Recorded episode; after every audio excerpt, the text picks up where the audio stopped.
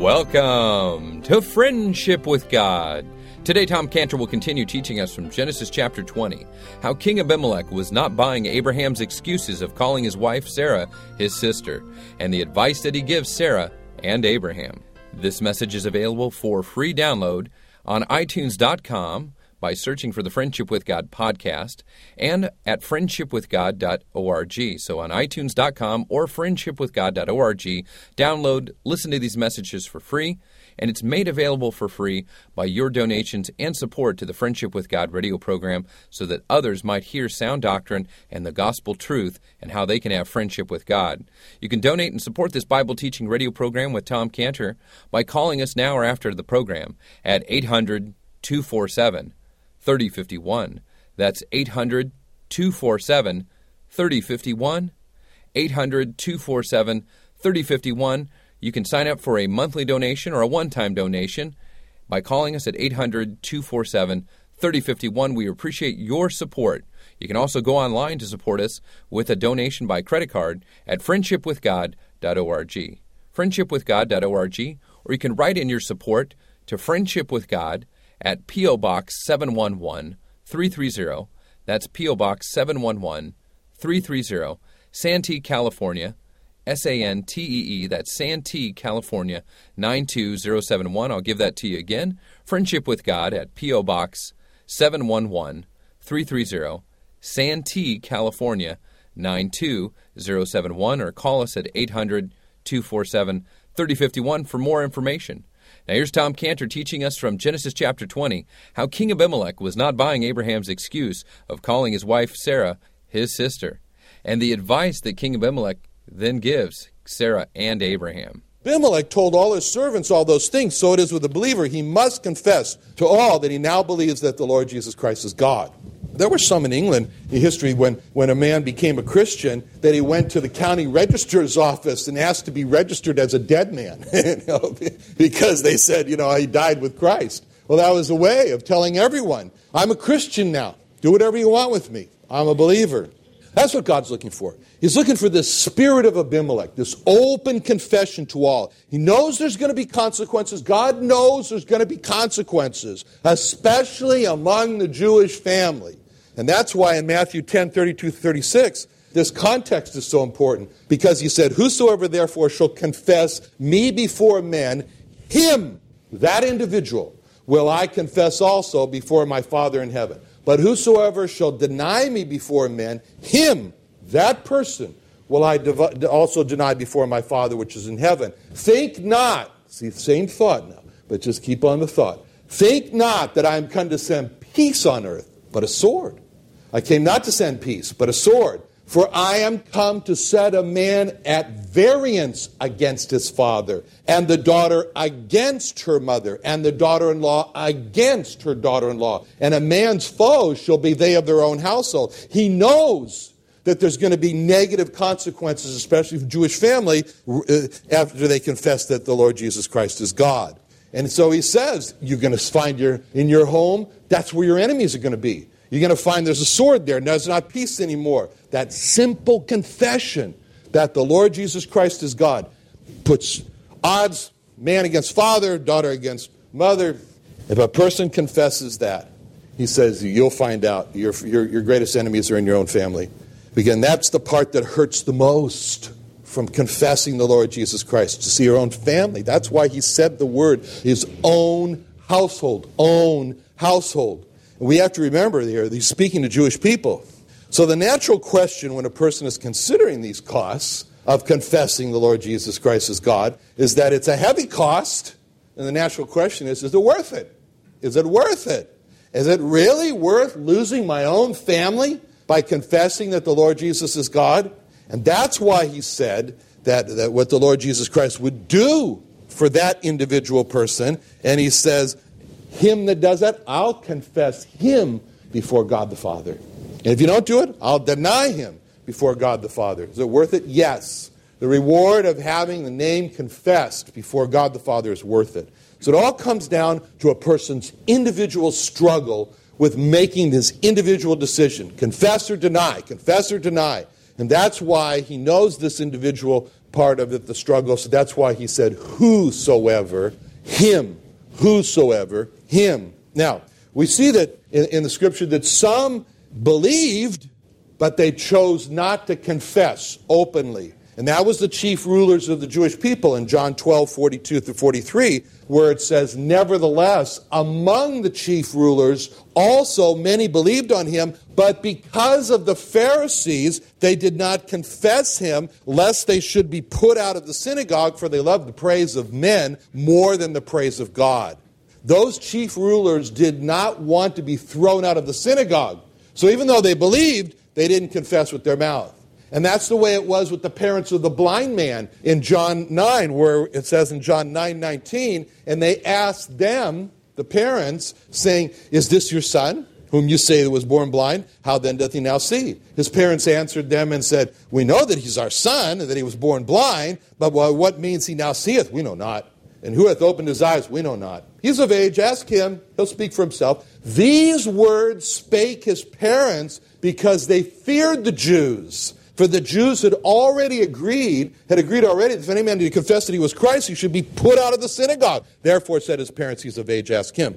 See, those parents didn't want to be thrown out of the synagogue. And even though they believed, they didn't confess. But not Abimelech. He not only believed, he confessed all right to all of his servants everything that he'd seen, and his confession was that he was a great sinner. And he made sure they all knew what he was talking about because he says that in verse 8. It doesn't just say he, he came and told all these things. There's a little phrase in there, Ozen, that says he, he told them in their ears. you know, he came on strong. You know, he didn't say, uh, "Can you hear me?" You know, I'm speaking right into your ears. You know, he was in their faces, and that was very definite. The effect was very definite in verse eight because it says they were sore afraid, they were frightened. Meod, they were really afraid. They, they're frightened by all this. And so now in verse 9 through 10, Abimelech turns from his servants now to Abraham, and he asked Abraham these questions. Abimelech called Abraham said unto him, What hast thou done? What have I offended thee, that thou hast brought on me and on my kingdom a great sin? Thou hast done deeds that me, ought not to be done. Abimelech said to Abraham, What sawest thou that thou hast done these things? See, these three whats are like nailing Abraham to the wall. What, what, what? He's saying. Yeah, I could tell you, you don't want to be, you wouldn't want to be one of my sons and have my wife do an interrogation. exactly what happened, because she'll get down to the bottom of it. And Abimelech was going to get down to the bottom of it as well. And so here we see Abimelech asking Abraham a series in rapid fire, just like that. What, what, what? What hast thou done unto us? What did you do? What did you do to us? What have I offended you? What's the reason you did this? How did I wrong you so much that you've done this to, my people? And we can see Abraham, you know, this is a tough time for Abraham. He's standing there confused, he's standing there self condemned, and he's standing there speechless. He doesn't know what to say. And so Abraham, he doesn't know what to answer. And so Abraham just stands there speechless. And, you know, because Abimelech will What, what, what? And so then Abimelech goes ahead and answers for Abraham. And he says, Abimelech's first question is, What hast thou done to us? Abimelech in verse 9 says, I'll tell you what you've done to us. Thou hast brought on me and on my kingdom a great sin. That's what you did. And what did you do? I'll tell you what you did. You brought a great sin. So Abimelech's second question, what have I offended you? And why did you do that? In other words, why did you do it? Abimelech says, I'll tell you why you did it. You did it. I don't know why you did it, but thee, thou hast done deeds unto me that ought not to be done. There's no reason that you can give to justify to me or others why you did this wrong. So at the end of verse 9, Abraham continues to just stand there speechless. He doesn't know what to say. And Abimelech is not going to let Abraham off the hook. So Abimelech pelts Abraham with another question in verse 10. Abimelech said unto Abraham, What sawest thou that thou hast done this thing? In other words, he's demanding now from Abraham, say something, speak. Don't just sit there speechless. You've got to give an answer. Okay, so now verse 11, we go to Abraham. He has to give an answer. He cites it. So Abraham says in verse 11, Abraham said, Because I thought, surely the fear of God is not in this place, and they'll slay me for my wife's sake.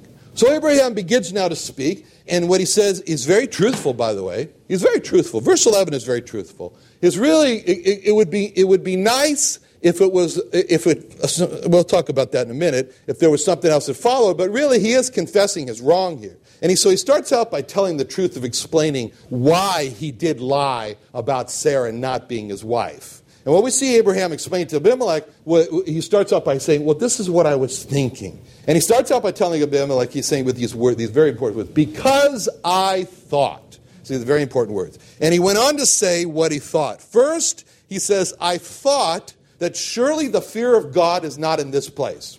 Second, I thought that my wife is, is drop dead gorgeous. You know? so, and third, I thought that they'll kill me for my wife's sake. See, this is his thinking way. Thinking way. And as Abraham is speaking, he's thinking to himself, it's very logical. Very logical. But we can see that when Abraham used this word surely in verse 11, Abraham said, because I thought surely. And as Abraham's speaking now, he becomes aware of his problem. And what was Abraham's problem? Abraham's problem were those first three words, because I thought. And as soon as he said that, he knows he's wrong. Why? Because when Abraham said, because I thought, he knew what he was doing. What was he doing? Because when he said, because I thought, he was doing exactly what it says not to do in Proverbs 3 5 through 6, where it says, Trust in the Lord with all thine heart, lean not to thine own understanding. In all thy ways acknowledge him, and he shall direct thy path. So when Abraham's word of because I thought, he's leaning to his own understanding.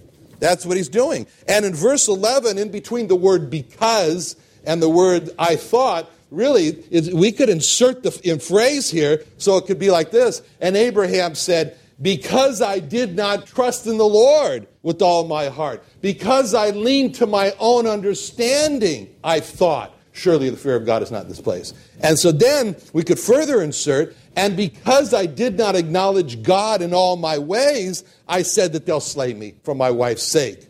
See, if Abraham had trusted in the Lord with all of his heart and acknowledged God in all his ways, he would have not leaned to his own understanding. But he was afraid for his life, but he should have thought like this I do not trust in the people in this place. I trust in the Lord with all my heart. Whether there's the fear of God in this place or not, it doesn't matter because God is God and He's over this place with or without the fear of God. And then Abraham would have let the word of God guide his thinking, and he would have said, God's word to me was a promise received, and I'm going to have a son with Sarah. And dead men cannot have sons with their wives. it's a very brilliant, you know. And, and so, therefore, I cannot die until I have a son. So these people can't kill me. And sadly, Abraham was just not here with this thinking way. He wasn't here trusting the Lord with all of his heart. He wasn't acknowledging God with all of his ways. He was leaning to his own understanding. But gladly, that's not the final picture we have of Abraham of not trusting the Lord with all of his heart, because later we're going to see a different Abraham who, when the word of God told him to kill his son Isaac, he trusts in the Lord with all of his heart. He does not lean to his own understanding. And that's the verse of Genesis 22:10, which we're coming to, where it says, And Abraham stretched forth his hand and took the knife to slay his son. Genesis 22:10. In that verse, we see Abraham not yielding to his own fear of losing Isaac and not leaning to his own understanding to not kill Isaac but what we see is a different Abraham who, in, the, in obedience to God's word, he stretches out his hand with the knife in it, ready to plunge it down, as it says there, to slay his son. And in Genesis 22:10, that was Abraham's new because I thought. And in Genesis 22:10, Abraham's new because I thought it could be explained by Hebrews 11, 17 through 19. Because Hebrews 11, 17 through 19 says, by faith, Abraham, when he was tried, offered up Isaac, and he that received the promises offered up his only begotten son, of whom it was said that in Isaac shall thy seed be called, accounting, see, this is Abraham because I, his new because I thought, accounting that God was able to raise him up even from the dead, from whence also he received in figure. So if we were to ask Abraham, Abraham, what were you thinking? You know, Uh, how could you have taken that knife to kill Isaac? Abraham would say, Because I thought that I've received the promise that Isaac's going to have children, and I said to myself, dead sons can't have children. So if I kill him, then God's able to raise him up from the dead. And so now in our verse in Genesis 20, 11, God should have thought like this. Because I thought that I received the promise of having a child, so these people can't kill me, God's able to raise him from the dead, and then not done this with, with Sarah. But he'll get there. Abraham will get there, and that's the wonderful thing. That's the wonderful thing. That is uh, Genesis 20:11 is not the last, last statement of Abraham not trusting the Lord with all of his heart, leaning to his own understanding. He's going to come to Genesis 22:10. It's different Abraham. That's great because that gives us encouragement. Because as believers we fall, but we rise up again, like Abraham. So verse 11 should have been the confession of Abraham to Abimelech. And verse 11 was okay as a start, but verse 12, he's going wrong. And he should have said, I was wrong. He should, have, he should have said, by thinking that I sinned by not trusting the Lord with all my heart, acknowledging Him all my all ways, I sinned by leaning to my own understanding. That's what he should have said. You know, the most relieving words that any person could say, that Abraham could have said at that point was, I sinned, please forgive me. That's a re- that was a relief to the publican when he said, he smote his chest, God be merciful to me, a sinner. Those were the relieving words to the prodigal son who said, uh, I'll go and I'll say, Father, I've sinned against heaven and against thee. Those were the relief, words of relief to the thief on the cross who said, Dost not thou fear God, seeing on the same condemnation? We indeed justly, for we receive the due rewards of our deeds. Those were the words of King David when he found the great relief from Bathsheba the sin in Psalm 51, where he said, I acknowledge my, 51 verse 3, I acknowledge my transgressions, my sin is ever before me. Against thee, the only have I sinned, done this evil. And those are the of word, uh, relief words to King David when he said about the Jewish people in Psalm 106 6, We have sinned with our fathers. We have committed iniquity. We've done wickedly. And those are the relief words to the Jewish people in Isaiah 64 6 when they say, We're all as an unclean thing. All our righteousnesses are as filthy rags, and we all do fade as a leaf. Our iniquities, like the wind, have taken us away. And those are the words of relief to anyone who comes to God for salvation because it says in 1 Timothy 1:15 the faithful saying that's worthy of all acceptation is that Christ Jesus came into the world to save sinners. And those are the words of relief that, that we're instructed as believers to say in 1 John 1 9, if we confess our sins, he's faithful and just. Forgive us our sins, can cleanse us from all unrighteousness. If we say we have not sinned, make him a liar. But unfortunately, those words were not the words of relief to Abraham in verse 12 because he didn't say that. And instead, he starts up, he starts up with this, indeed, she is my sister business. And as the daughter of my father, not to my, my, my mother, she became my wife. So what Abraham was saying here is reverting back to what Adam did. And Job described it so well about what Adam did in Job 31 33. He said, If I covered my transgression as Adam, by hiding my iniquity in my bosom. That's what Abraham's doing here. And he cho- he's not choosing to confess his sin and forsake it. And, and he's starting down this road of Proverbs 28 13, where it says, He that covers his sin shouldn't prosper, but who confesses and forsakes it shall have mercy. The problem is, is not with what Abraham did say, it's what Abraham did not say. The issue is not that he said that Sarah was his sister, the issue is that he didn't say it was his wife. And Abimelech's sin was not because he had taken another man's sister. Abimelech's sin was because he had taken another man's wife. So by focusing on Sarah as being Abraham's sister, Abraham is covering his sin. And so and that's what we so often do. And instead of getting the relief by just like, by just confessing, he comes up with this half-baked lie, the smoke screen, and, and we all do that. And the load gets worse. And so he says, you know, she's my sister and, and his daughter, and he goes on.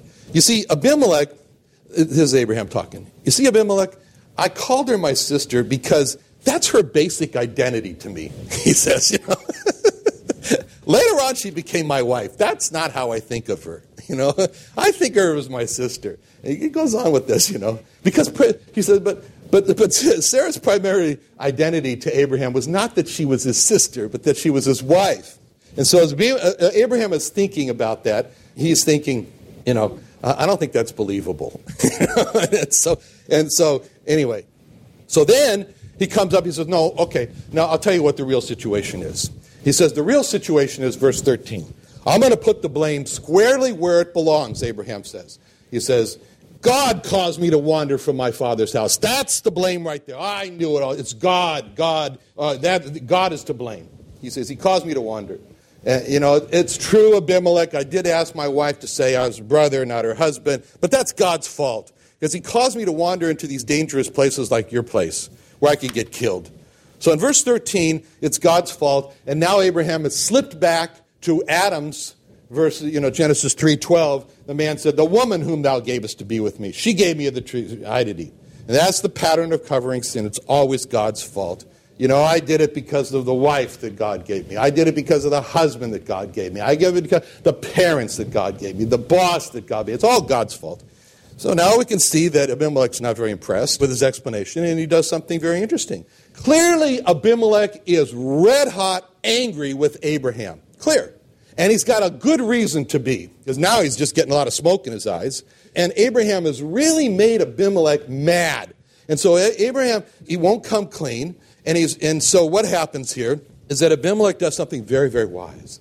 He could have looked at Abraham and unleashed his full fury on him. But instead, Abimelech remembers what God said to him about Abraham. And Abraham was God's prophet. He said, and, and, Abimelech blesses Abraham, and that's what we see in verses 14 through 15. And, and that lesson is good for us because the Jewish people have ways of making believers angry. I can testify. They certainly got under the, get under my skin. They certainly get under the skin of Martin Luther. And as believers, we are like Abimelech, and Abraham was like the Jewish people. And like Abimelech, we have reason to get angry with the Jewish people, and Abimelech had reason to get angry with Abraham. And like Abimelech, we find ourselves standing at the crossroads of a decision to be bitter and lash out or to bless them. And to remember what God said about Abraham, as Abimelech did, I will bless them in Genesis 12:3. I will bless them that bless thee, and curse him that curseth thee. And Romans 11, 28 is concerning the gospel. They're enemies for our sakes, but as touching the election, beloved for the Father's sake. Abimelech made the right decision to bless Abraham. And then Abimelech turns to Sarah and says, Okay, Sarah, I gave your brother a thousand pieces of silver. This whole issue of Sarah as being Abraham's wife. So, what we see Abimelech saying, tongue in cheek, he turns to Sarah and he says, Behold, I have given to what? Thy brother. That's the whole issue. I've given thy brother. So he's calling Abraham says Sarah's brother. He's calling her brother. He's brought. He's bringing her to shame for denying that it's her husband, and he's brought her to shame. And it says at the end of verse 16, she was reproved. And now he says in verse 16, he says something. And now Abimelech turns into a prophet. And he says in verse 16, Behold, he is to thee a covering the eyes unto all that see them with all others. So Abimelech tells Sarah that Abraham was a covering to the eyes. Now, a covering for the eyes has two sides. One side of the covering is seen from the inside, and the other side is seen from the outside. So Abimelech is saying to Sarah, as for the covering seen by her from the inside, Abraham is your covering. You see Abraham. You know, I only have eyes for you, Abraham. she should always see herself as Miss Abraham. And the covering seen from the outside, everyone should see her as Mrs. Abraham. And that's most that's so needed today by men and wives today. Wives should always see themselves as their primary identity is the wife of so and so, and for that matter, husbands should always think of themselves as the as the husbands of the wife. And men should always see wives of others as the primary identity as being the wife of so and so. And the woman should always think of their, of their husbands as being the husband of, of so and so. So this would stop the primary cause of breakup in marriages today, which is the spirit of, I'm nobody's wife, I'm nobody's, I'm spirit of independence. And last, we finish the chapter with verses 17 through 18. Simply say, Abraham prays for Abimelech, Abimelech's healed. Let's pray. Father, thank you so much for being a God of life and of forgiveness and of leading to repentance and the transformation that you brought about in Abraham. And we pray, Lord, for our own transformation that we might, Lord, trust in you with all of our heart and lean not to our own understanding. In Jesus' name, amen. Thank you for joining Tom Cantor and the Friendship with God radio program today. And we have several teaching resources to offer you this month. Tom Cantor, our amazing Bible teacher, has some small sized tracts and teachings that'll help you to grow in your faith, prayers, and witness. And these resources we are offering are called How Would You Learn the Meaning of Isaiah 53? How to Pray for the Lost, How to Pray for the Saints and What Kind of Love is God's Love? These written resources from Tom Cantor will teach you valuable and simple Christian lessons. Now, Tom Cantor himself talks about how the story of a Japanese boy helped him to understand the meaning of Isaiah 53 and how a Jew learned the meaning of Isaiah 53. Now, Tom also will teach you how to pray for your lost friend and how to pray for your friend in the faith with his teaching on how to pray for the lost and how to pray for the saints. Finally, Tom will show you in a Bible track how God's love is honest, giving, inviting, patient, but also a love that can be rejected but it's also a love that you can pass along to a person you know with a Bible track What Kind of Love is God's Love? All of these great teaching resources and small tracks and teachings are yours for a donation of $10 or more to the Friendship with God radio program, which will help to support this program staying on this station that you're listening to. So call us now for these valuable resources from Tom Cantor and your donation of $10 or more to support this Bible teaching radio program. Call us at 800 247 3051. 800 247 3051 to get these valuable teaching tracks and resources. 800 247 3051 for your resource of the month, or go online to donate or to shop our online bookstore at friendshipwithgod.org, friendshipwithgod.org, or again call us at 800 247 3051. Thanks for listening.